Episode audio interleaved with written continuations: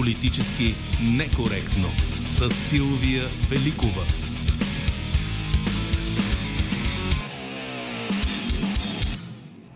За неделното издание на Политически некоректно днес работим за звукорежисьора Димитър Хаджилиев, редактор е Добрина Кремболова. Социалните грижи, какъв е, какво е движението там, следи Евелина Георгиева. Музиката избира Марина Великова и днес ще слушаме музика от култовия мюзикъл Коса, чието чиято премиера е на 14 март 1979 година. Госпредаването след 13 часа ще е Георги Харизанов от Института за дясна политика. Ще коментираме, провежда се и в момента национално събрание на ГЕРБ, както и актуалните политически и международни новини от седмицата. Очакваме вашите коментари и оценки за това как управляващите се справят с двете производни на войната в Украина кризи. Хуманитарната и економическата. Знаете, вчера мъж почина след като чака на опашка на студа за ефтино олио. Миналата седмица пък хиляди се редиха за бензин, с, защото имаше информация, че той ще поскъпва. Какво се случва с състрадателния и здраво стъпил на земята българин? Пишете ни какво мислите във Facebook, Instagram, Twitter и Skype. Ще очакваме и редакционните, да се обадите и на редакционните ни телефони. Днес ще си говорим за последствията от продължаващата вече 18 дни война в Украина цените на стоките, които тръгнаха нагоре, пристигащите жени и деца, които бягат от войната в Украина, как се справя държавата, какви мерки предприема. Очакваме ви с коментарите ви след минути и по-точно след като чуем Иво Балев от Вестник сега. Акцент в неговия материал днес е, че дезинформацията и омразата са оръжие за масово унищожение. Чуйте. Новини с добавена стойност. Добър ден, уважаеми радиослушатели, скъпи съучастници! Вие отново слушате новини с добавена стойност, един бюлетин, в който крадем малко от времето за омраза и унищожение. Крадем го това време, защото не знаем какво друго да противопоставим на стихийната сила на войната. По-добре да крадеш, отколкото да убиваш. Поне така степенувам аз тежестта на престъпленията, без да съм специалист по наказателно право. Единственият легитимен пацифизъм е да не използваш оръжия. България в това отношение е в двусмислено положение. Макар, че произвеждаме оръжия, ние имаме някаква смешна армия, която никога никому няма да стори зло. Ще ми бъде тъжно, ако някой реши да ни превзема с военни средства. Тук всеки агресор ще влезе като от тях си и няма да пукне една пушка, но поне ще знам, че не сме убивали собственоръчно. Българският принос в лудостта на взаимното унищожение е скромен. Големи балалайки има по кръчмите и социалните мрежи, езикът на омразата и дезинформацията свирепства и по нашите земи, но само толкова.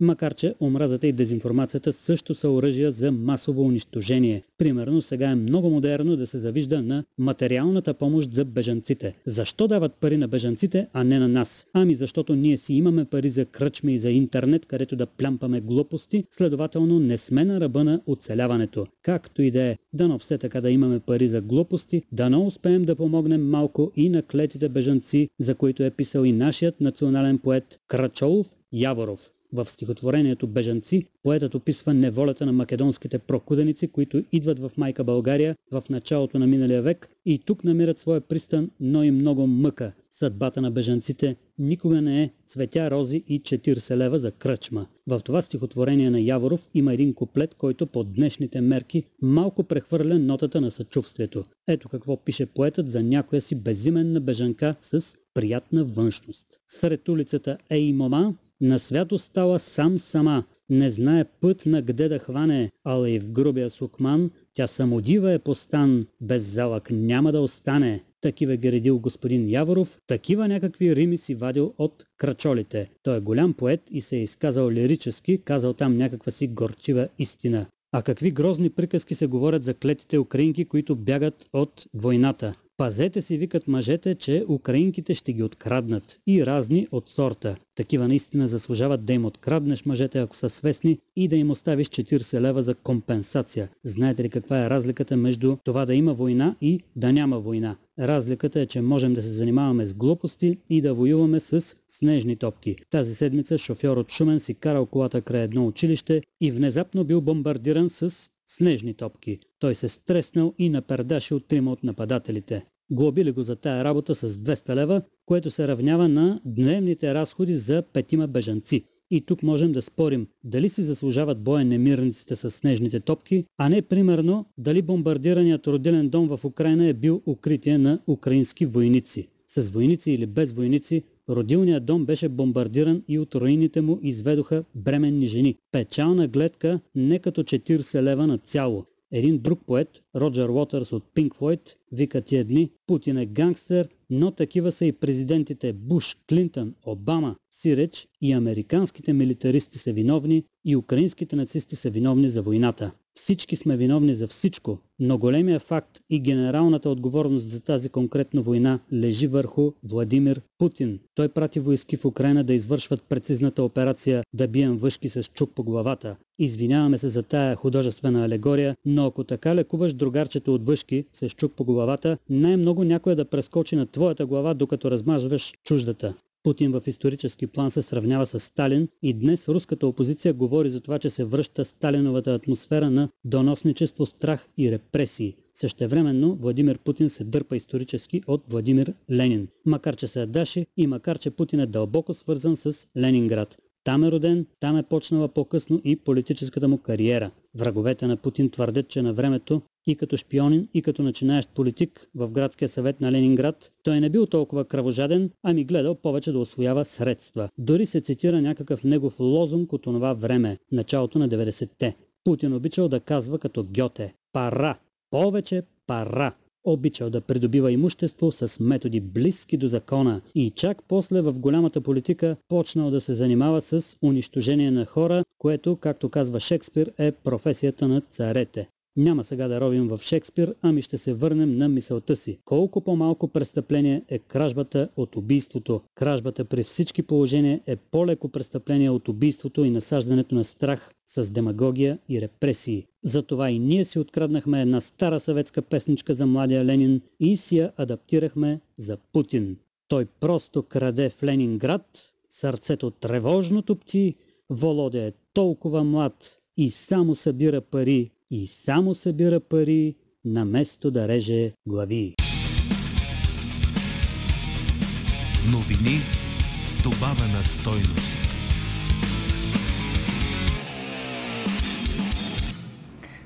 Нова 0889 Това са телефоните, на които очакваме вашите коментари за двете произлезли от войната кризи у нас, хуманитарната и економическата и как управляващите се справят с тях.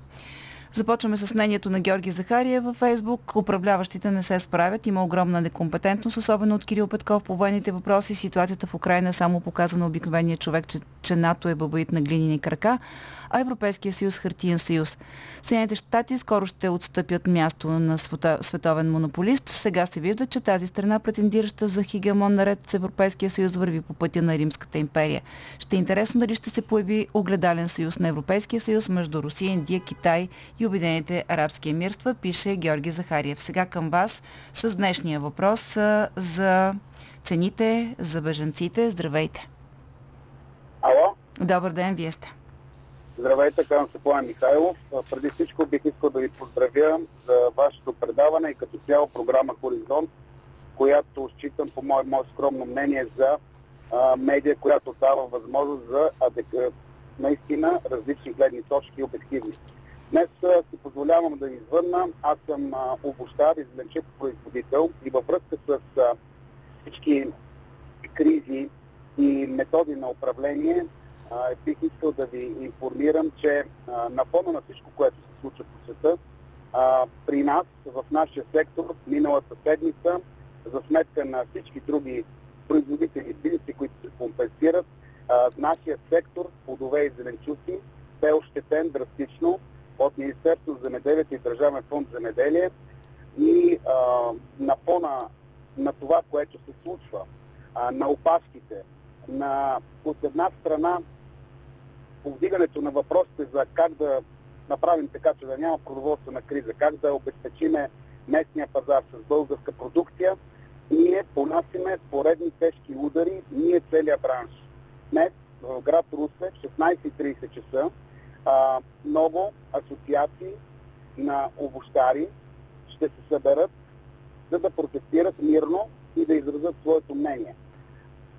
Добре, е Има, имахте възможността да през ефира да го кажете. Благодаря ви. Отиваме Благодаря ви. и към следващия ни слушател с неговия коментар. Коментираме цените, но коментираме и бежанците, които идват в страната, бягащи от войната, начина по който доброволци и държава разпределят отговорност, за да им помогнат. Здравейте! Здравейте, госпожо Ликова. Георгия съм. Здравейте! Общо взето, добре се представя правителството в а, тази сложна ситуация. Тя е много сложна, то е много младо. А, трябва да се внимава там БСП какво прави в горския сектор, защото това е основният проблем от 30 години, не от 30, от 77 години. Но много по-важно е да разберем, а, че преди 1944 година не е имало, а, имало германофили, англофили, франкофони и всякакви фили. А, комунизмът създаде масовото русофилство в България след 1944 година. Това да го благодарите най-вече на БСП. А тя пък е а, много задължена на СССР, защото той подари тази а, власт 44-та на Тепсия. Сега аз не знам дали не ме да разбрахте, вземе- че днес си Ало? говорим, днес си говорим не за Да, русофилство, русофобство говоря, и война. защото- Говорим за това как се справя правителството с а, двете кризи, които войната провокира. И ако искате да кажете нещо по, по този въпрос, заповядайте след малко. Сега отиваме към следващия ни слушател. Здравейте! Добър ден. Здравейте! Димитър Великов от град Ямбол се обажда. Добре. Моля, моля медиите да ни цензурират моите съграждани българи, които искат да отворят очите на българите. Какво имате предвид? е, Имам предвид, че комунистите наляха милиони... Не, в наистина жур- няма да си говорим за комунизъм днес, извинявайте много. А, специално ще има един ден, в който ще решим в това предаване, това да е темата. Надявам се, че следващия ни слушател има отношение и към това, което се случва на пазарите, горива. А, вчера видяхте и какво се случва в магазините за продукти, които се смятат, че заради войната могат да поскъпнат. В същото време бих искала да ви чуя какво мислите за бежанците и кризисния щаб, който беше създаден, така че надявам се слушателя, който сега е на телефона, да може да влезе в тази тема. Здравейте! Ало, Здравейте, вие сте. здравейте. Ами да ви поздравя за а, първо за музиката от филма Коса. Марина А, да. Великова има заслуга за това. Да, това е една култова песен, е, когато Америка нападна Виетнам. Да. И Той музикъл е посветен на това, така че още музика ще слушаме до края на предаването. Кажете Да. какво мислите за, по темата днес? Ами, аз темата, тя е много а, обширна. Естествено, че съм против вой- военни действия. Естествено, че съм аз съм майка, жена. Няма как да приема такова поведение от никаква страна. Няма значение руска, украинска, германска, американска. Просто това е абсурдно. Как, как виждате отзвука на войната обаче в България през цените, през горивата, през олиото, през а, всичко това, което а, като суровина така се отразява върху цените днес?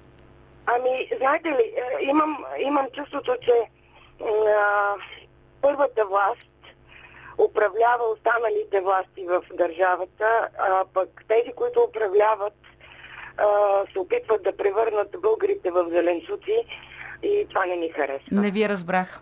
Първата власт е коя и кои са останалите? Еми, първата е правителството, Така. естествено, парламента, президента. Тоест правителството Просто- управлява и президента, смятате вие?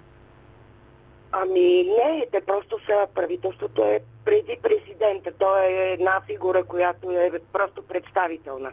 Той няма власт на практика и има само представителни функции. Всички го знаят това. Въпросът е, че се управляваме от българофоби. Такова ми е усещането, за съжаление. Защо? Защото, ето, говори се един човек за овощар, производител, за зеленчуците. Значи, имам чувството, че се прави съвсем целенасочено производството в България да бъде унищожено, животновътството да бъде унищожено, за да изкупуваме глупостите на Запада. А нашите храни са много по-качествени, защото има и по-малко тях. Разбрах ви, благодаря, че се обадихте. Константин, Кон- Калин Константинов, прощавайте, пише във Фейсбук. Не съм съгласен, че продължаваме промяната не губи избиратели. Голяма част от тези, които гласуваха за тях като проект за Румен Радев, се разочароваха и на следващите избори ще търсят альтернатива или няма да гласуват. Нашия слушател коментира политическата тема, която ще е, е важна, е, която ще обсъждаме и след един часа. ГЕРБ е от типа партии, които се държат, държат на силен авторитет. Без Бойко Борисов отива там, на където е НДСВ, но за сега, благодарение на тоталния провал на сегашното правителство и на твърдия електорат, победители на следващите избори се очертава да бъдат ГЕРБ и ДПС. Относно ситуацията с цените, правителството няма много варианти за действия, тъй като сме член на Европейския съюз и суверенно, в кавички пише, го е сложил. Следваме политиката на Брюксел, която спрямо Русия не е особено адекватна. Мнението е на Калин Константинов във Фейсбук. Сега към телефоните отново здраве- здравейте. Ало, Добър ден. добър ден, обаждам се от Добрич Димитрова. Здравейте. По отношение на цените на стоките искам да кажа, по телевизията слушах много добре как в Чикаго, която е също капиталистическа държава, има регулация на цените. В България се витре а, байряка на а, това на пазарната економика, не може да се регулират цени, не може да се регулира, да се намали ДДС никъде. В нищо. Още нещо искам да кажа. Не може да се сравняваме. Затова българите имат претенция по отношение на украинците, защото ние без война, госпожо, сме в такова състояние, каквото са те с война. Е, това означава ли, че не трябва да им помогнем, когато са 60% във от война? населението не може да влезе в кръчмите, както преди половин час се изказа ваш колега. Не знам кой се е изказал и какво е казал. Мой колега не Каза го, аз го слушах, аз Добре, само че не разбрах дали а, това, че ние живеем бедно, означава, че не трябва да помогнем на украинците. А как да помогнем, бе, госпожо? Ами, Как държавата да им помага. Да, да, да купуваме дрехи с нови етикети. Колко хора имат възможност? Ама никой не ви- Какви то не е Вие задължително. знаете ли, че, вие знаете ли, че Не е задължително. украинци, Помага се този, който може-? Помага този, който може да помага. Никой не е задължил българина да купува дрехи на никого. Ами за помощ ти искат дрехи. Ама не искат, молят, който иска. Не е задължително, госпожо. Знаете ли какво ще кажа? Нека да ги заведат в магазините втора употреба, които напълниха Не искам... държавата. Не разбирам защо го казвате. Никой не ви е задължил да помагате на никого, нито да приотявате. Питам ви как се справя държавата според вас. Да ги обучат, да видят какво ги... Разбрах. Разбрах ви. Продължаваме с следващия ни слушател. Здравейте. Здравейте, добър ден. Добър ден. А, госпожо Великова, Иван Минчев се казвам, а другите се представят Петков. А, Кой както е иска, но поне някакво име да се чуе, да. А, трябва да са по-свободни, смисъл трябва да са по-открити. А, госпожо Великова, попитахте за правителството как се справя и защо.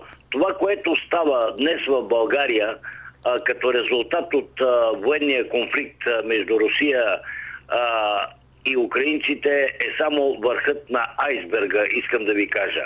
Защото а, цялата ни общественост, като винаги е дезинформирана напълно, напълно. Ние просто не знаеме какво, някой, а, много от нас не знаят какво става там, конфликта защо е, за какво е, ама да помагаме да се намесваме там, където не трябва. Истината просто вие медиите не я представяте реално за този конфликт. Коя истина не представяме реално? Ами, госпожо Велико, аз няма да ви кажа моята истина, защото ще е субективна. Не, не, Но ще ви кажа коя- нашата истина. Ма- Нашата истина е следната. Аз не съм нито русофил, нито русофоб. Но ние от Русия, нашата ядрена централа Козлодуй, зависиме, сме зависими 98%. Ние от горива от Русия сме зависими 76%. И? А, ние от торове изкуствени, които отдавахме на целия свят, от Русия сме зависими 100%. И сега даваме акъл, заставаме на страната, приемаме беженци. Абе хора, не го правете, що че ни дръпнат кра- кранчето и ще останем и на тъмно и на студено. Знаете ли, Нека че част да от тези хора, които са в България и ги наричаме просто бежанци, са хора, които имат а, български документи или българска кръв и са част от нашата история. Благодаря ви. Сега тук имам във Фейсбук, в а, скайп да ви прочета няколко мнения на един слушател, който ни е писал Той се представил с никнейм, така че ще го помоля, ако иска бързо да си напише името, за да мога да му прочета мнението. Отивам към това във фейсбук на Виктор Димитров, който пише на Запад има закон за картели и спекула, а тук има закон на джунглата. За беженците ще кажа, че е тежко и страшно и се надявам войната да свърши. Сега отново към телефоните. Здравейте! Добър ден! Добър ден! Госпожо Великова, поетите са го казали преди нас, че за свободата си човек трябва да е готов да жертва и най-святото и любовта си. В случая аз предлагам, освен чудесните мерки, които се предприемат от правителството на Република България, да се организира една подписка с помощта на пристигналите в страната украинци и българите, защищаващи интересите на Украина, за предаване на Хакския трибунал и издаване на смъртна присъда на Путин. Толкова. В, в, в, трибунала вече има, в трибунала вече има отворена процедура. Благодаря ви. Ами... Ето госпожа Ана Бръчкова в скайп си е написала името, така че ще мога да прочета нейната. Нейното несъгласие с коментара на Иво Балев. Тя казва, че той не е прав да критикува българите, които не са съгласни 40 лева на ден да се дават на бежанци, при условие, че за нашите социално слаби българи не им достигат парите за храна и лекарство. Все пак ние сме да накоплаци и сме правото да сме недоволни. Нека парите да са 20 на ден и някакъв послон. Все пак е кофти парите първо да отидат при преженците, после при бедните българи. Нека поравно да се разпределят. Второ, прави са българските жени да имат страх, че ще им вземат мъжете. Това не е оправдание, ти като не можеш да дадеш това, което му трябва на мъжа ти. Украинките също били виновни за развалянето на семейството. Ако те се ползват от похотлив българин, аз мисля до тук да спра с коментара. Само да кажа нещо по повод парите, че те не се дават на бежанците нито 20, нито 40 лева, се дават на хотелите и почивните станции, които ще бъдат настанени и ще им се осигури храна. Тоест, онези наши сънародници или украински граждани, които нямат български происход, които отидат на квартира или не в местата, които държавата е определила, няма да получат тези пари, ако това е важно за вас. Сега към телефоните. Ало. Здравейте. Здравейте. Ами, ако човек отиде на квартира, няма да получи пари ли, ако приеме такива хора? Бежанци? Какво казвате? Извинете, че беше лоша връзката, че ако? Ако човек приеме бежанци, няма да получи тези. Ако да, ако, ако мисли, че това стана ясно, че ако отидете в, ако отидат в частен то, дом... В България, извинявайте, да. ама обикновен човек, па, не знам да някой обикновен човек да си е построил хотел.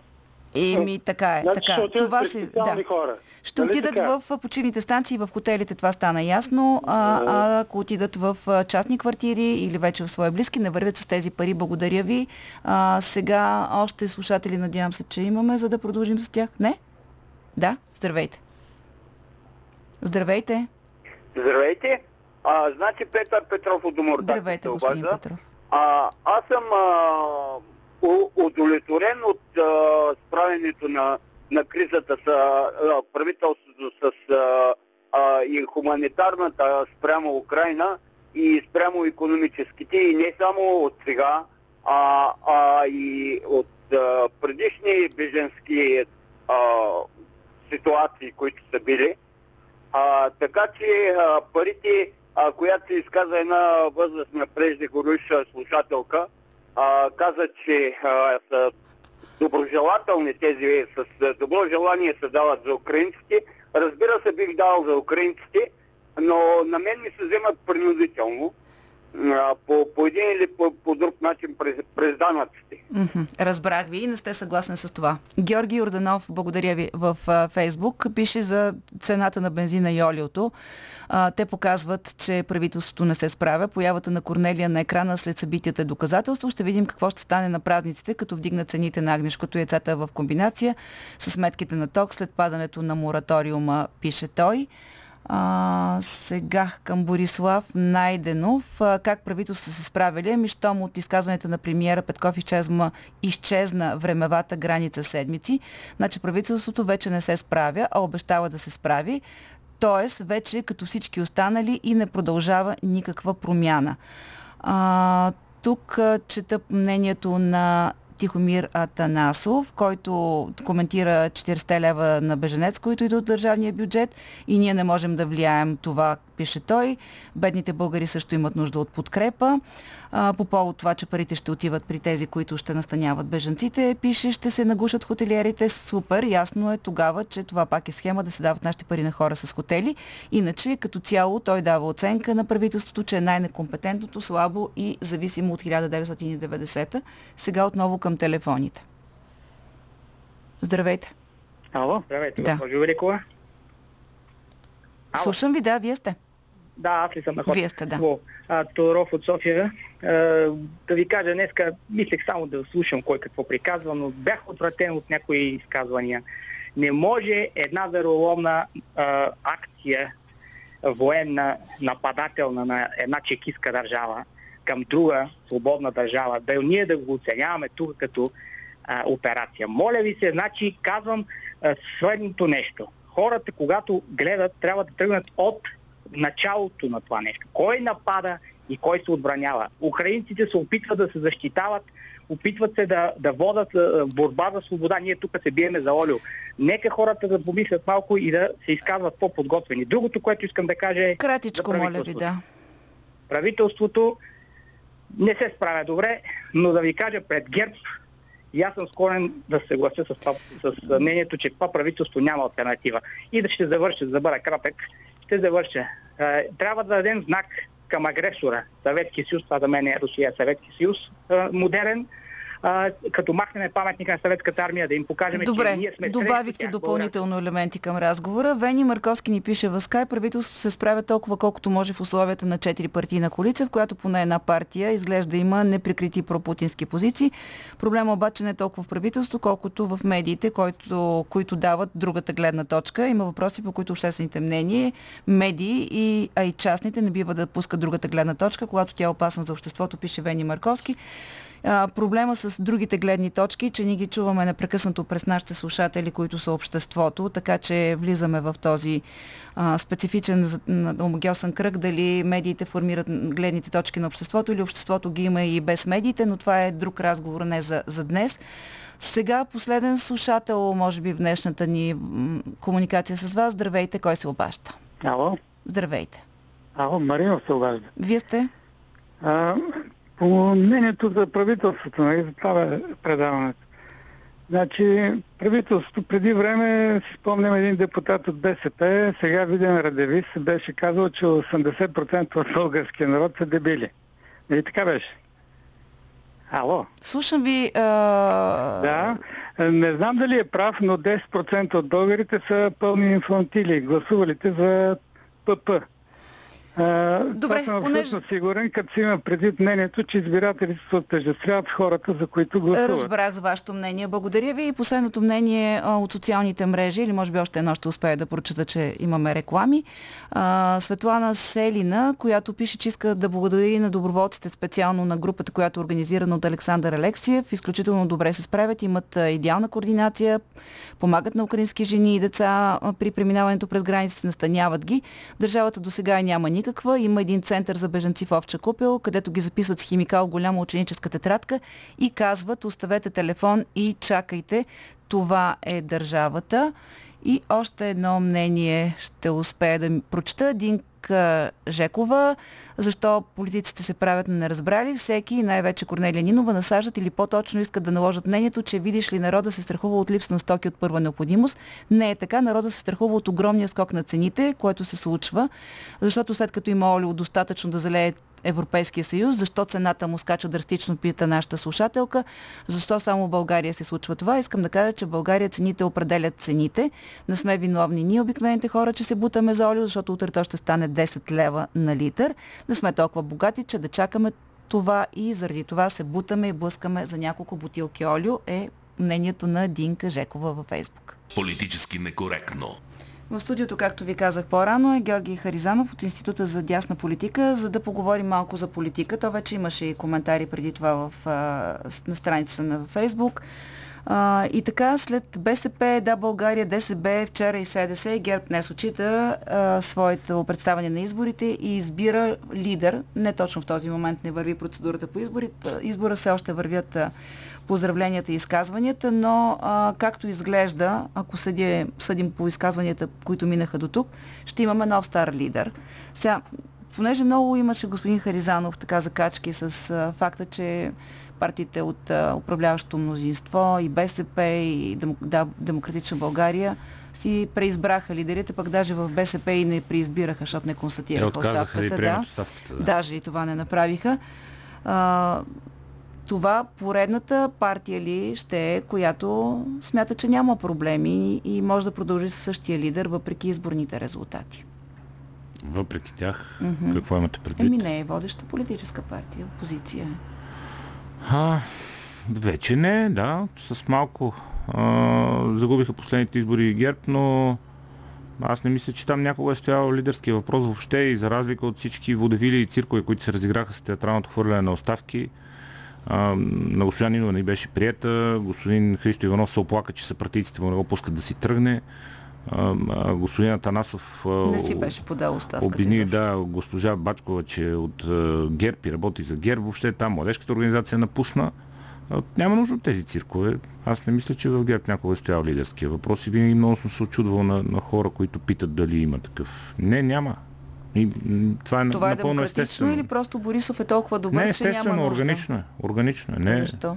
Ми, в късница защо?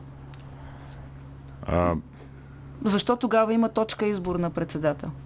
Защото такива са изисквания на закона за политическите ами, партии. Да си, да си напишат там. Да, да си променят закона да ГЕРБ, да променят закона за политическите партии. Това предлагате да ви. Добре, обещавам ви не. да Следващия път, когато се видя с Борисов, ви обещавам да му предам вашето настояване ГЕРБ да променят. Да. ГЕРБ, да, ГЕРБ да веднага да променят сега закона за политическите партии, за да не ви изнервят с това, че трябва да преизбират лидер, нали? Така не, както те закона не изисква. изнервят въобще, просто ми е Може да вкараме точка и да не се приемат че оставки. Няма такава тема изобщо. Защо? Ами защото няма, не, аз не съзирам ам, конкурент в средите на, на ГЕРБ за лидер на тази партия, докато господин Борисов има личната воля и желание да се занимава с политика. Е, това не е ли малко Толкова авторитарно? Не е органично. Органично. Вие да. тази дума си харесахте. Ще Тя е изключително вярна, както mm-hmm. винаги. Нали? Аз много внимавам mm-hmm. с избора на думи и за пореден път съм избрал Тоест, няма, Ге... Борисов не е лидер на ГЕРБ, няма ГЕРБ, така ли? Нямам никаква представа как стигнахте до този извод. Питам. Ами не, не е така. Не съм казал никога такова нещо и не мога да се съглася с тази констатация. То предполагам, че преди 7-8 години никой не си е представил, че ДПС може да бъде Басахмет Доган, но виждаме, че партията продължава да функционира. Тя също е подобна а. партия той е незаменим. В този смисъл дори нещо като почетен председател Господин Доган е, оперативен председател. си има своите функции в а, Движението за права и свободи, бидейки почен председател. Там едва ли някой поставя под въпрос неговото влияние и лидерството му. И, ама, вие казахте, че ако го няма Борисов, няма да го има ГЕРБ. Аз не разбрах. В смисъл, не, това нито е мое твърдение, нито Борисов теза. да е ГЕРБ, така обратното на това не. предполага, че не може. А, нека да, да все пак да Момент. го по-сериозно да го проведем този разговор. Изключително сериозно е? провеждам този. Аз провеждам този разговор изключително Имаше сериозно. в навечерието в тази момента Борисов е органичен лидер единствен на ГЕРБ, тъй като няма вътре той реален конкурент, който да е по-харесван, по-уважаван. Каквото искате друго мога да добавя като епитети, но деца казва не, да не пресоваме манджата в средите и в елита на тази политическа партия. Това в момента е естествен процес той да бъде преизбран за лидер. Добре. Не знам защо това така Добре. ви възмущава и, и някакси активизира вашите журналистически не инстинкти, ли, но мисля, че да това е факт, който не заслужава чак такова внимание. Да, добре. Тоест госпожа това не въжи Нинова, за другите, Госпожа които Нинова е безспорно много силен лидер на социалистическата партия. Начинът по който тя беше избрана през прекия избор показва, че огромната членска маса на БСП мисли така. Да, тя има много силна вътрешна опозиция, упорита е в това да си създава непрекъснато нова вътрешна опозиция, но както това, много пъти съм имал възможност да кажа, след като беше прият този устав на БСП, който е в момента и след като тя беше избрана с такова мнозинство, пряк избор между всички членове на Социалистическата партия, докато не се промени нещо в нейните вътрешни настройки, аз не виждам как тя може да бъде а, свалена от а, лидер на социалистите, колкото и силна вътрешна опозиция да има. Ако тя не желая вече да е лидер на БСП, това е друга тема, но факт е, че тя не се възпротиви много на Какво това, че не й значи беше да се промени нещо вътрешните настройки? Ако тя не желая вече да е лидер на социалистите. т.е. Това докато тя, е, Докато- докато тя искаш, докато ще тя бъде. иска ще бъде, защото е абсолютно безапелационен начин, по който беше избрана, с, пак казвам, внушително, огромно мнозинство от всички членове на социалистите и устава, който има социалистическата Не партия в момента. членове. Вие много добре- знаете как се прехвърляха гласове и подкрепи, така че хайде да не да ние Така бяха проведени изборите. Не знам, защото не съм го видял, не съм добре, присъствал. резултатите от изборите не показаха ли, че има проблем нещо с тази подкрепа за партийния лидер? С подкрепата коя? За коя партия говорим За същата, за, без, за, За БСП социалистите? още малко. Да. Ами, а, социалистите са партия, която, как Те да гласуват едни и същи. Тези, които пряко избираха Нинова и тези, които ходят А. на избори. БСП потърпеше от много процеси. Първо от това, че да, потърпеше, да не ги, чак жертва да не ги изкарваме, защото не изпитвам чак такова съчувствие към социализма по принцип и към социалистите в частност, в политическо качество, говоря не в човешко. Ам, социалистическата партия потърпеше от много процеси. Първо, че тя престана да бъде опозицията. И тя престана да бъде опозицията още 2020 година. Инициативата политическата беше иззета от други политически проекти и не случайно доверието на хората се насочи към други политически проекти, като тези, които могат да свалят ГЕРБ от власт. БСП отдавна спря да се идентифицира с образа на опозицията и на партията, която може да свали ГЕРБ от власт и силното недоволство а, срещу ГЕРБ си намери а, друг адрес. А това е. Добре. Така че извън това, че а, е по, по същество безмислена идеология и а, БСП е партия, която така или иначе е, а, как да кажа, а, оцеляваща благодарение на един а, носталгичен постсъветски вод, който се топи с всяка изминала година. Тя е неспособна да разшири периферия, неспособна е да прокара прогресивистски леви идеи точно заради този постсъветски електорат, който е твърдия електорат всъщност. Ам, Извън, извън това има и още много фактори, Сега които докараха за- БСП до резултатите, които са. Което Сега в никакъв случай не ме натъжава. Ще им, да, не страдате много. Сега Изобщо. ще има и друга альтернатива на, за този електорат, партията на Стефан Янев, която се задава, но затова след малко, когато искам да поговорим и за правителството, само да останем още малко на органичността на Бойко Борисов. В този момент казвате няма друг. В следващ момент може ли да има друг? И то как се създава този друг? Рано или късно ще има със сигурност силни политици. ГЕРБ не е партия, която страда от дефицит на силни Но, политици. но няма толкова Да. като него. Да. Тоест, докато Борисов не си създаде някой А- по-малко, съвсем малко по-малко силен от него, за да го наследи. Придавате се свръхестествени способности на Борисов. Едва ли той може да създава човешки същества, но а, мисля си, че а, все пак а, естествено, че мнението и ролята на Бойко Борисов в това, кой някой ден неминуемо ще го наследи като а, лидер на тази политическа партия, Той ще е и ще бъде огромна, да. Сега обаче, ако връщането на БСП във властта, което си пожелаха и днес тези, които се изказват на конференцията, а, минава през промяна на лидера на, на ГЕРБ, възможно ли е, ето вчера Румен Петков, нямам, нямам представа откъде разполага с такава информация, но е развил сценария. А, Борисов а, сдава лидерската позиция и така се отваря пряк път за комуникация между ГЕРБ и продължаваме промяната. Според мен тази теза има две слабости. Първата е, че в рамките на този парламент ам, подобна комуникация, както я нарича господин Петков, той има преди много повече, но се е изразил дипломатично. Да, той дори е казал, че и в момента би била- ГЕРБ някои, някои министерства на практика има ключови позиции. Това е негова теза. Ако някъде е останал някой неуволнен кадър на ГЕРБ, не мисля, че това е повод за огромни политически заключения и изводи. Но а, вижте, комуникация така или иначе има в парламента всеки ден. Нали, трябва да сме далеч от мисълта, че партии не Възможно ли е. ГЕРБ, защото вие сте ми гостували тук и сме на- говорили за ГЕРБ и Демократична България като за най-естествения съюзник. Сега смята ли, че ПП става по-естествен съюзник на ГЕРБ? Не мисля, първо, защото а, такова нещо не съществува. Е, проект е. Няма такъв проект. Е, проект е. Няма такъв проект. Няма партия, но е Има нещо... такава парламентарна да. група и имаше такава регистрирана Да. коалиция, която е между две партии. Три нали? партии даже бях. Ми две. Тази е на Стимир и тази е Усин Бачист. Не, една госпожа, която взе много голяма част от О, браво, не, при която отиде субсидията. Точно така. Да, но Чудесно. това, това са на О, детайли. браво, бях избрал. Така. То пък защо ли се да си спомням. Но, а, вижте, в рамките на този парламент би било самоубийствено това и си мисля, че нито една от двете в смисъл от политическата сила на ГЕРБ, политическа партия ГЕРБ и парламентарната група Продължаваме промяната, не мисля, че някой разсъждава сериозно по този сценарий.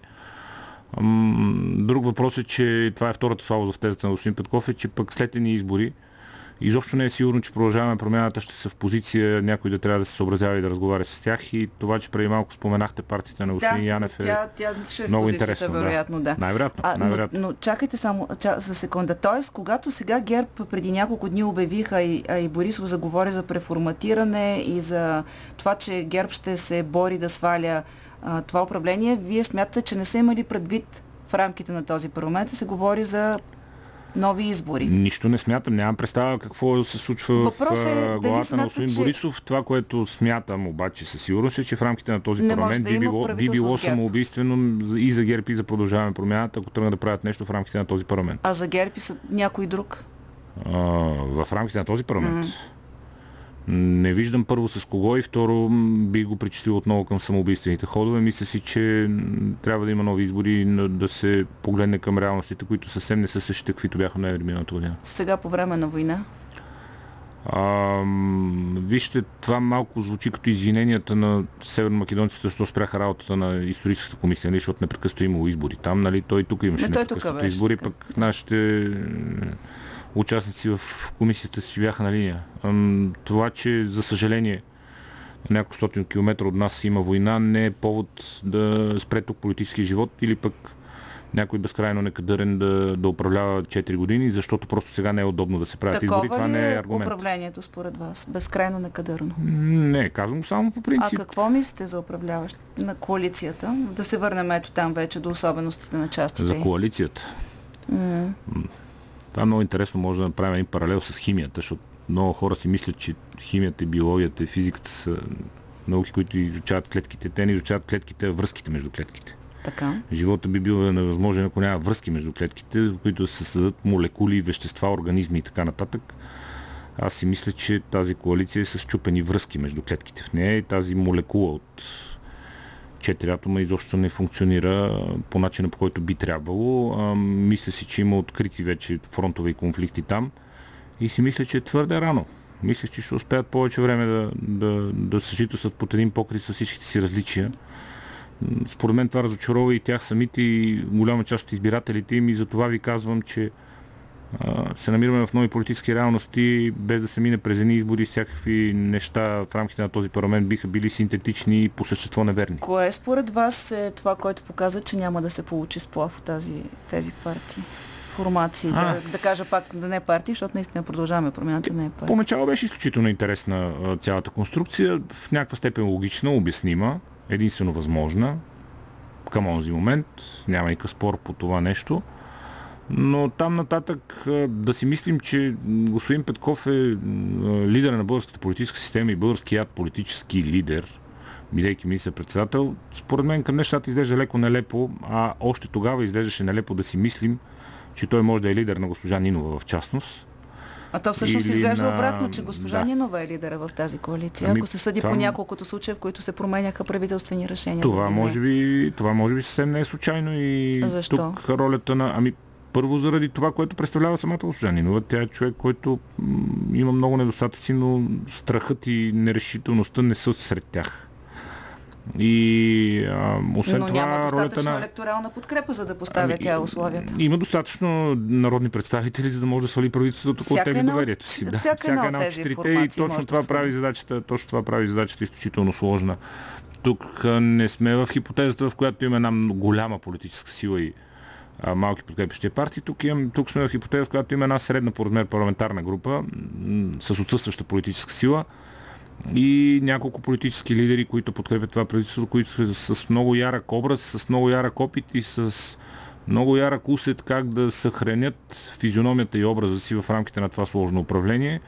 И според мен те трябва да са сериозните заподозрени, като хората, които някой ден ще го щупят. Кои? Те.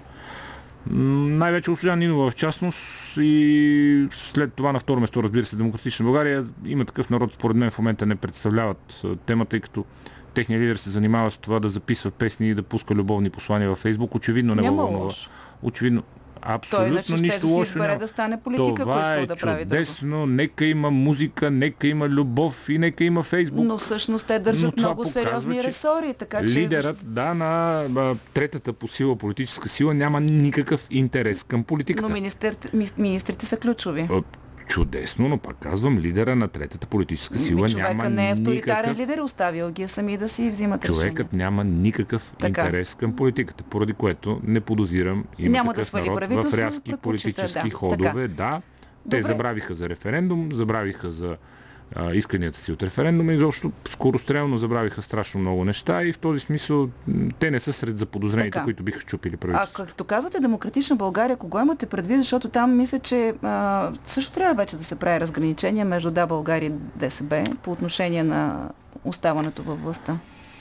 Мисля, че още е рано. Мисля, че още е рано. Мисля, че а, да, България като партия, която независимо от а, електоралната си тежест е съставена от силно интелигентни хора, хора, за които имам много високо мнение, те едва ли са очаровани от случващото се в момента и от политическия продукт, който предлагат на обществото в качеството си на управляващи. Но по-остри в изказванията са от а, ДСБ странно. Защо и най-вече господин Атанасов, който... За службите основно. Ами, ами е то темата ден първи каза, на, каза, размаха пръст на президента да не се държи като патрон на правителството и от тогава насам непрекъснато атакува правителството и в частност службите за сигурност с повод и без повод. В този смисъл, може би сте права, че ДСБ и Да България демонстрират различно публично поведение, но съм сигурен, че в Да България имат много по-трезва и ясна преценка за качествата и най-вече за недостатъците на продукта, който предлагат. Ама за казвам, какво си мислят всички те според вас? Какво ще се Ми, случи мисля на не следващите мислили избори? така. Не, не, друго имам предвид. Когато преценяват а, дали да преглътнат, да кажем, а, а, начина по който Нинова изнуди премиера да смени а, кандидата за военен министр, а, като я слушат как а, се изказва за самолетите и пространството, те за какво си мислят? Ние ако кажем нещо, няма да влезем в следващия парламент. И с тази ли мисъл ще, се, ще зависи дълготрайността на коалицията? Мисля си, че би трябвало да мислят обратното и би трябвало да мислят, че ако ясно посочват е, откровените щуроти, които това управление прави и говори всеки божи ден, по-скоро ще се хранят физиономията си и ще останат те с от образа на управлението. Какво имате предвид? трезво мислещите. Ами, говори? вижте, вие може да сте те част от говорят. управлението и да кажете, че България не разполага с 1,5 милиона хиляди тона жито, както е, слънчоглед, извинявам се, както твърди госпожа Нинова. Нали? Това ни, би ни превърнало в да, да вселенски забравих, да. властелин на слънчогледа, нали? какъвто ние не сме. Ам, би трябвало точно от Демократична България, които от години говорят за разделението на властите и за независимите регулатори и за обесценяването на институциите, да обяснят на госпожа Нинова, че тя не може да възлага на КЗК проверки, тъй като Е, тя- тя не им е шеф. КЗК е независим започнаха регулатор. Ама започнаха ли Ами проверка? не, не, Започ- започнаха и започнаха. КЗК същия ден и отговориха, че тя не може да им възлага каквото и Но да има било. проверка. Така че и те, Те регулаторите могат- са се докарали до там. да Регулаторите се могат да проверяват отгоре. каквото си преценят, но госпожа Нинова не може да им възложи Тоест смята, че да, нищо. Бъл- Демократична България трябваше да каже така не може. Смятам, че... Ами, вижте, аз не говоря за генералното, така не може. Сега някой ще каже, е, да, те много се надяват, нали, да Демократична България да с- щупат Съответно, коалицията. те да ги подкрепят. Не говоря за това, говоря за съхраняването на политическа физиономия, в което за момента госпожа Нинова се справя доста по-добре. Въпреки заплаката, Ами която... да, самия факт, че Да, говорим основно като за нея и като- самия факт, че тя е център на внимание, самия факт, че тя е източник на новини и самия факт, че тя стои най-солидно, имайте предвид, че това в средите на хората, които я подкрепят, носи допълнително доверие и уважение. Нещо, което за съжаление не е факт в така наречената градска демократична общност. като, ами, след като резултатите... За съжаление, Така, след като резултата от всичко това, което коментирахме, че става това, което тя иска, очевидно изглежда в силна позиция. Въпросът е дали Така това получава, да. ще спаси, защото споменахме вече задаващата се нова партия на Стефан Янев, която между другото вие къде виждате, защото а, така, президента Радев бързо успя да тушира определенията ето това е президентската партия, като разкритикува Стефан Янев? А, вижте, това може да е част от умела маневра за дистанциране, защото президента все пак по конституция трябва да е надпартийен и деполитизиран. А, в партийния смисъл говоря деполитизиран, разбира се. Получи им се. И да е нарочно, и да не им се получи. И а, господин Яев е човек, който притежава рядкия талант в една изключително тежка година, почти цялата година да беше служебен премьер и да няма за какво да бъде критикуван. А има ли нужда от партия като неговата? Дали има нужда от поредна партия, която да залага на левичарски, постсъветски, умерено евроскептични тези, не съм сигурен БСП се справя достатъчно добре с това нещо, в някаква степен и възраждане. За нужда от партии не мога да говоря. Това, което избирателя трябва да реши е дали тази партия заслужава по-голяма подкрепа от проектите в ляво от центъра, които съществуват в момента, но някак си прекалено много ми се застъпват тези тези и си мисля, че може би ако има нужда, има нужда от прогресивна левица, от левица с много по-ясни а, економически познания и искания и с, по, с послания, които много повече импонират на моите хора. Не подозирам господин Яне в такива способности, а дали един синтетичен проект може да открадне някакви гласове от БСП и от Възраждане, да, със сигурност може. А, като говорим за това какво може, а, вие имате ли някакво предчувствие кога ще видим кой какво може? Тоест, колко ще изтрае тая управленска коалиция? А, Аз преди малко нали, маркирах, да, да. че по време а... на война, но така ли, че това са... След всеки следващ фал на управлението, изкушението за някой от малките партии да го щупи ще нараства, които участват в него. Така че най-вече от управлението зависи колко то ще продължи. Опозицията в момента не е в а, а, позиция да, да застрашава управлението по някакъв начин, нито в парламента, нито извън парламента, говоря по улиците. Но спонтанните, спонтанните недоволства и спонтанните кризи, чисто граждански, които възникват, в някакъв момент ще доведат до а, количествени натрупвания, които със сигурност ще доведат и до качествени изменения. Кога? Кога ще е точно този момент? Ами не знам. А, Имаше няколко прогнози, които не се сбъднаха, да, имаш... че енергийната бедност ще изкара хората по улиците да. януари-феврари. Това не се случи че а, проблемите с заплащането в а, държавния сектор ще изкара хората по улиците януари-феврари. Ми те излезнаха на протест. Сен Василев им каза, че който вика няма да получи пари. И те се прибраха. Доста странно, между другото. А, имаше очаквания в общините да възникнат мини кризи в отделните общини заради отказа на правителството да ги дофинансира. Нищо от това към момента Сега, не се случва. Тръгват нагоре. Но си мисля, да, мисля си, че черния лебед плува някъде наоколо и съвсем скоро ще се появи и според мен няма да е от очаква гъл. Няма да е от очаква гъл. До момента очевадните неща не се случиха. Неясно защо. Може би няма гражданска енергия, може би а, хората са склонни да продължат да дадат някакъв не би толеранс. според вас като опозиционна партия да е така в, да, да влезе в ролята на формация, която да оглави mm. недоволството или всъщност като хората недоволстват от правителството, това не означава, че обичат ГЕРБ? Това със сигурност не са едно и също нещо и рано или късно недоволството ще вземе превес и според мен кой ще го глави още е въпрос с отворен отговор. Но няма да е ГЕРБ изглежда, ако се съди по коментарите, които вървят по отношение не на управлението знам, на ГЕРБ. Кой... Има такива мнения, че тия не са добре, обаче ние искаме ГЕРБ да се връщат. И няма е факти в подкрепа на това, че факти говоря и числа в подкрепа на това, че управлението на ГЕРБ не се е справило. Създадаха ли си изключително силни негативни обществени настроения срещу ГЕРБ? Да. Дължаха ли се огромна част от тях на откровени ментети и на компромати? Да. Дължаха ли се голяма част от тях и на грешки, и на публични гафове, и на а, кадрови грешки, и на откровени щуроти, които свършиха ГЕРБ през тия 12 години? Разбира се, всеки бърка. Може ли това имаше да бъде нужда от промяна, имаше това, нужда че... от промяна. Ага. Имаше нужда от промяна, обществото искаше Въздух. промяна, получи я, не съм убеден, че е очарован от нея. Аз не познавам към днешна дата човек, който си признава гордо, че е гласувал за продължаваме промяната. Нито един. А на за ГЕРБ си Познавам признава. доста хора. Да, да. А, може би такъв е кръга на хора, с които контактувам. Аз да, не го отричам. Е да. балона, разбира така. се, разбира се, разбира да. се, разбира се. Но а, във времето все повече ще се гледат е, числата и фактите и емоциите все повече ще избледняват.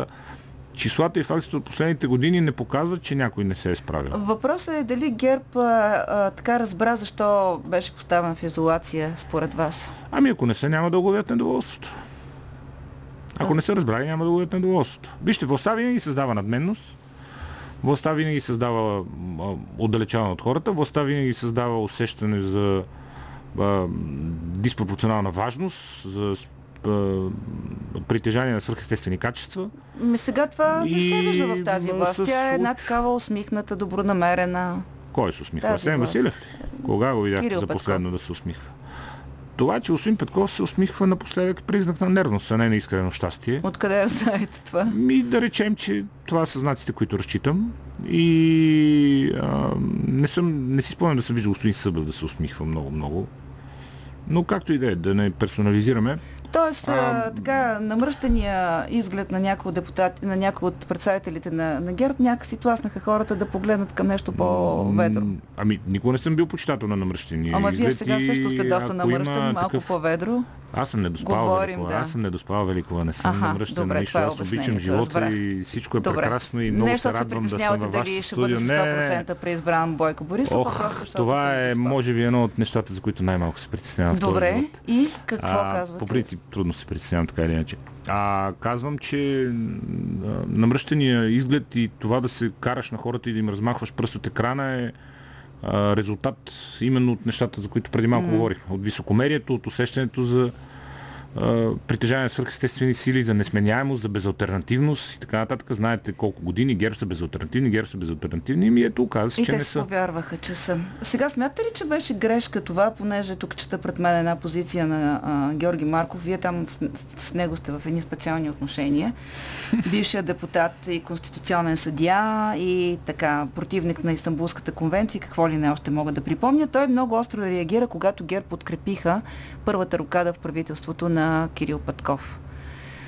И там имаше включително предупреждение, че ако я карат така от 600 хиляди избиратели, на следващия избори ще има 60 хиляди. Смята ли, че това беше грешка? Ужас. Аз Не за избирателите, а за ужас. подкрепата на новия министр на отбраната.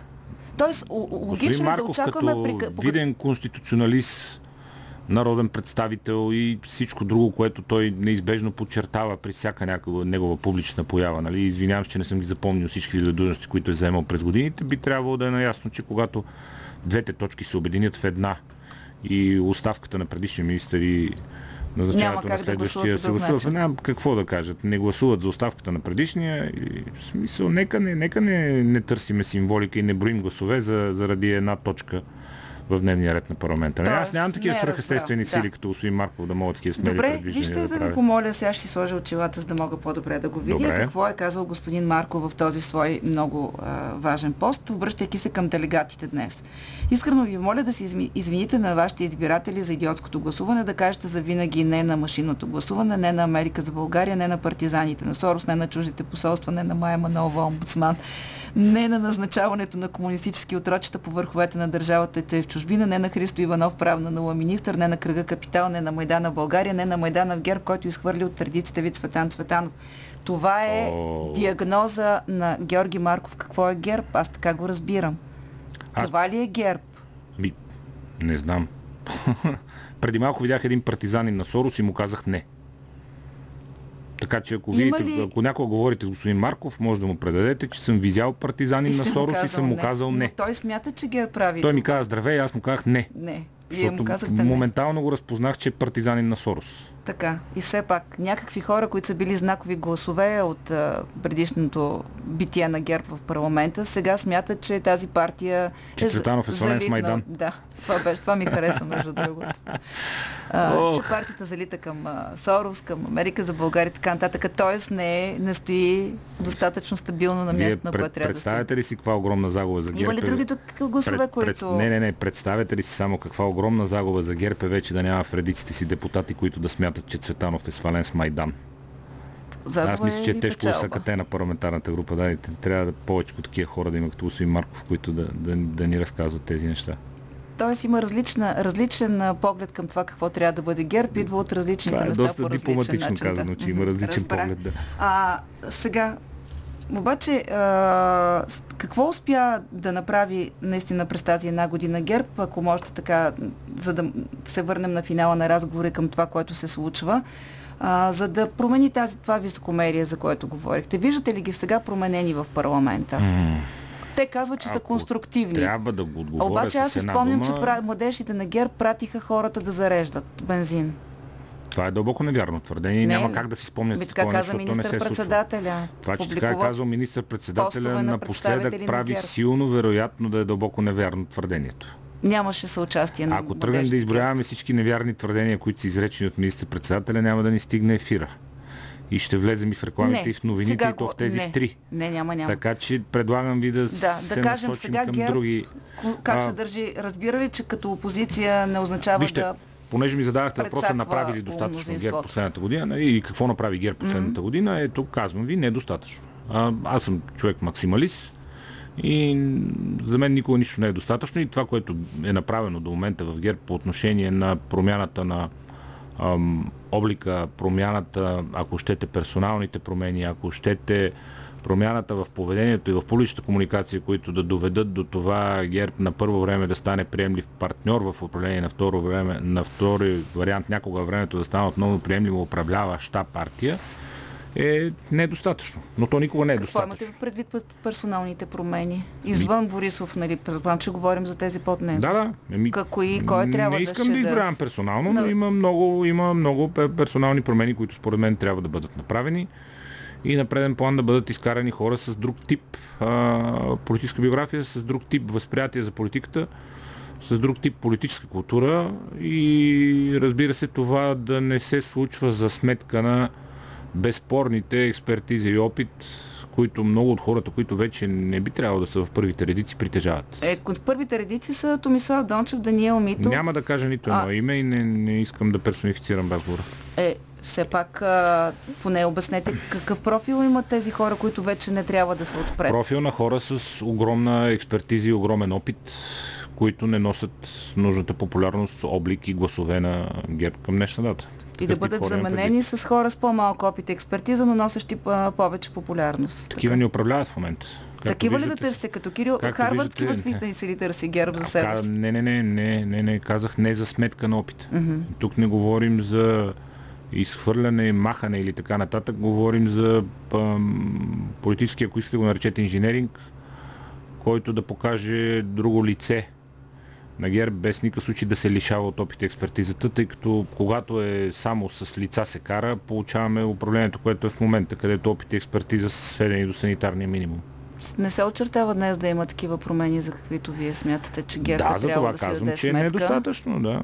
И това мисля, че не е само мое мнение, и то не е някаква сензация. Никога не е достатъчно. Винаги всичко може да бъде по-добро, винаги ГЕРБ могат да бъдат по-добри, винаги може да има по-добри хора на челни позиции. Само, винаги... че кой а, лидера взима решението за това, нали така? Тоест лидера не иска да има промяна в имената. Не мисля. Първо, че не иска. Второ, не съм говорител. Трето, имайте предвид, че опита ми през годините е показал, че в никакъв случай не трябва да подценявате демократичните процеси в ГЕРБ, защото а, имената на хората, които попадат в листите, които Борисов визираше в онова прословото свое изчанчено от много медии изказване от 2009 година в Чикаго, имената на хората, които попадат в листите са хора предложени, номинирани и гласувани от първичните организации. Той си това е още една демократична партия, като БСП, разбрах. И когато... Вижте, тук влизаме, в една, тук влизаме в една спирала, да, влизаме, свършваме. Бих искал да накрая да кажа това за всички партии, това, че партиите трябва да започнат да изглеждат по-добре, за да привлекат в редиците си хора, благодарение на които да започнат да изглеждат по-добре. Всички А, партии, то, да, всички партии. Всички партии, да. Ние имаме сложен проблем в а, политическата класа в момента и затова избирателите се лашкаха от един политически проект в друг. Да, само и само да търсят кой да донесе нещо ново. Всички партии имат проблем и тези лидери, които успеят да разчупят тази спирала, нали, как да станат по-симпатични, за да привлекат хора, благодарение на които да станат по-симпатични, ще продължат да са част от политическия процес. Другите просто не ще с- бъдат забравени. Но това се отнася за всички останали лидери без За ГЕРБ, защото Борисов е органично. Какво Това е беше? ваше твърдение, с което не мога да се съгласа. Добре, едно финално изречение, за да ви разсмея. С колко процента ще бъде преизбран Борисов? С 100 ли? Близко до това ще е числото, Добре, да. да видим. Дали ще има някой въздържал се Георги Хризанов от Института за дясна политика. И на финала на политически некоректно се връщаме към войната в Украина. Кой воюва там и с какво се стреля? Това е темата на рубриката ни отвъд хоризонта с Силвия Петрова. Отвъд хоризонта.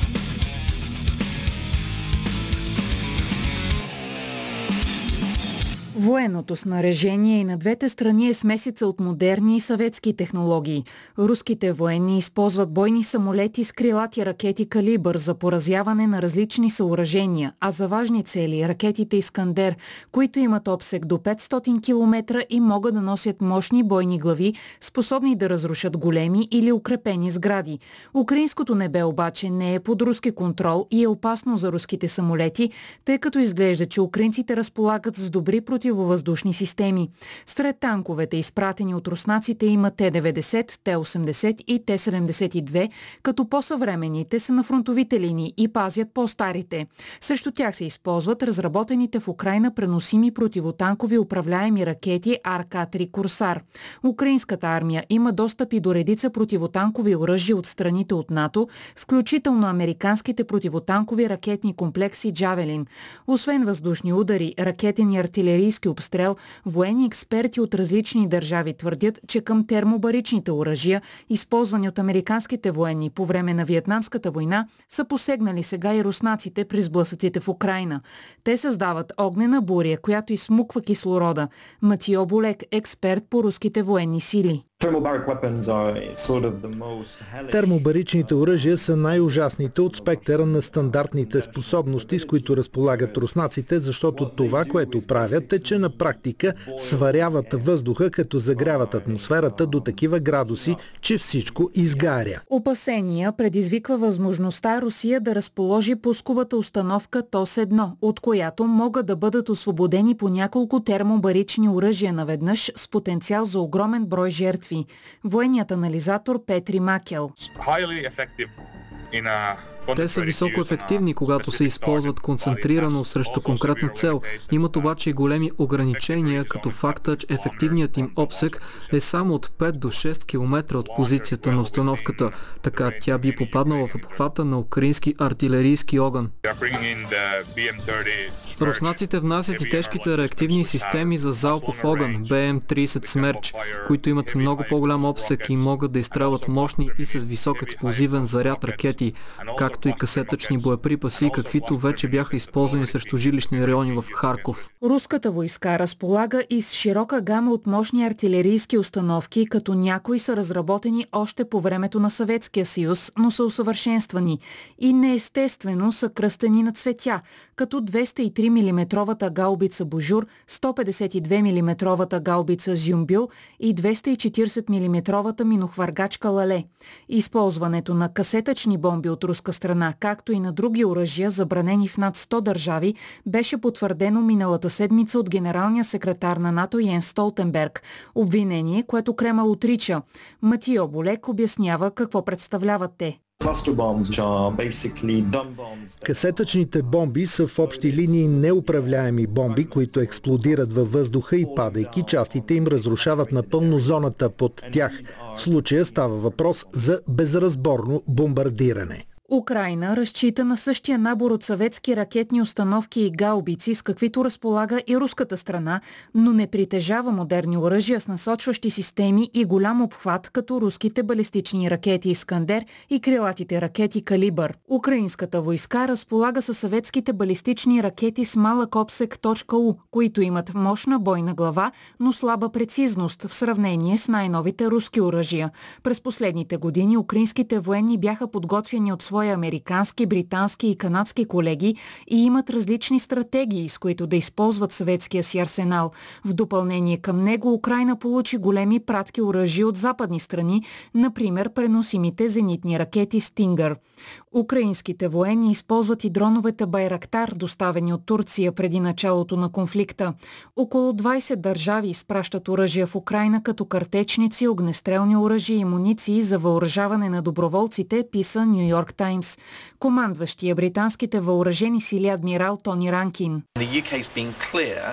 Великобритания беше ясна, че ще продължи да осигурява както смъртоносно военно оборудване под формата на помощ, така и несмъртоносна помощ. Това са противотанкови оръжия, но също и други оръжия, но не искам да навлизам в подробности. Те ще бъдат от отбранително естество. Ясни сме, че това ще бъде дългосрочна подкрепа за Украина. Въпреки подкрепата от редица западни държави, Джастин Бронк от британския мозъчен тръст за отбрана и сигурност Royal United Services Institute предупреждава.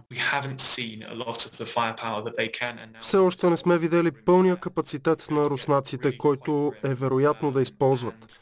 Тогава нещата наистина ще станат трагични. Надеждата е, че Украина ще може да продължи да се защитава. Но що се отнася до военните способности, шансът Украина да осуети руската инвазия, ако тя продължи и руската страна предприеме пълно настъпление, е много малък. Военният анализатор Петри Макел е на същото мнение. Ако Русия използва цялата си артилерийска мощ срещу Киев, това ще бъде опустошително и цивилните жертви ще се увеличат много, до хиляди и десетки хиляди. В основни линии системите, които Русия използва сега, са същите, които използва през 94-та в Грозни. Този град беше напълно унищожен в битката. Съпредседателят на Международния комитет за забрана на ядрените оръжия Айра Хелфанд, който е и носител на Нобеловата награда за мир за 1985 година, даде подробности за ядрените способности на Русия и на НАТО. Русия има много ядрени възможности, както и НАТО. Не мисля, че която и да е страна умишлено ще използва първа ядрени оръжия. Но опасенията са, че когато има война, нещата понякога излизат от контрол. Военните доктрини на двете страни позволяват употреба на ядрени оръжия при условие, че губят конвенционалната битка, за да обърнат положението. При такъв сценарий биха се използвали малки ядрени оръжия, казва Айра Хелфант и обяснява какво представляват те. Когато говорим за ядрени оръжия, малки не означава същото, което приемаме по принцип. Те могат да достигат 15 килотона, колкото тази унищожила Хирошима. Някои са дори по-големи. Има по-малки, проектирани за нападения срещу големи военни цели или градове, но въпреки това те имат изключително разрушителни последици. Дан Смит, директор на Международния институт за изследване на мира в Стокхолм, не допуска, че Русия би могла да използва ядрени оръжия в Украина, дори само на локално ниво, за да се създаде хаос и по този начин да се спечели войната. Случилото се през последните две седмици, нахлуването и употребата на изключителна сила срещу градове и цивилни райони в Украина, кара човек да се зачуди дали правилата, които приемаме за даденост толкова дълго, се спазват. Русия разполага с над 2000 оперативни бойни глави и това е достатъчно да се нанесат безпредседентни щети в световен мащаб. Невообразимо е.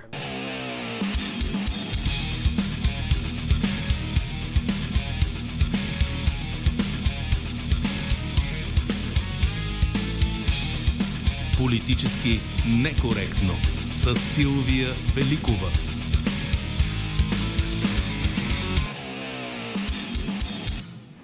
Така завършва днешното издание на Политически некоректно. За него работиха още и Силвия Петрова, Иво Балев, Добрина Карабола, Евелина Георгиева, Марина Великова и Димитър Хаджилиев. Днешната и вчерашната ни плейлиста и предаванията от вчера и днес можете да чуете на страницата на Политически некоректно във Facebook, както и да ни слушате отново в подкаста ни в SoundCloud и Spotify.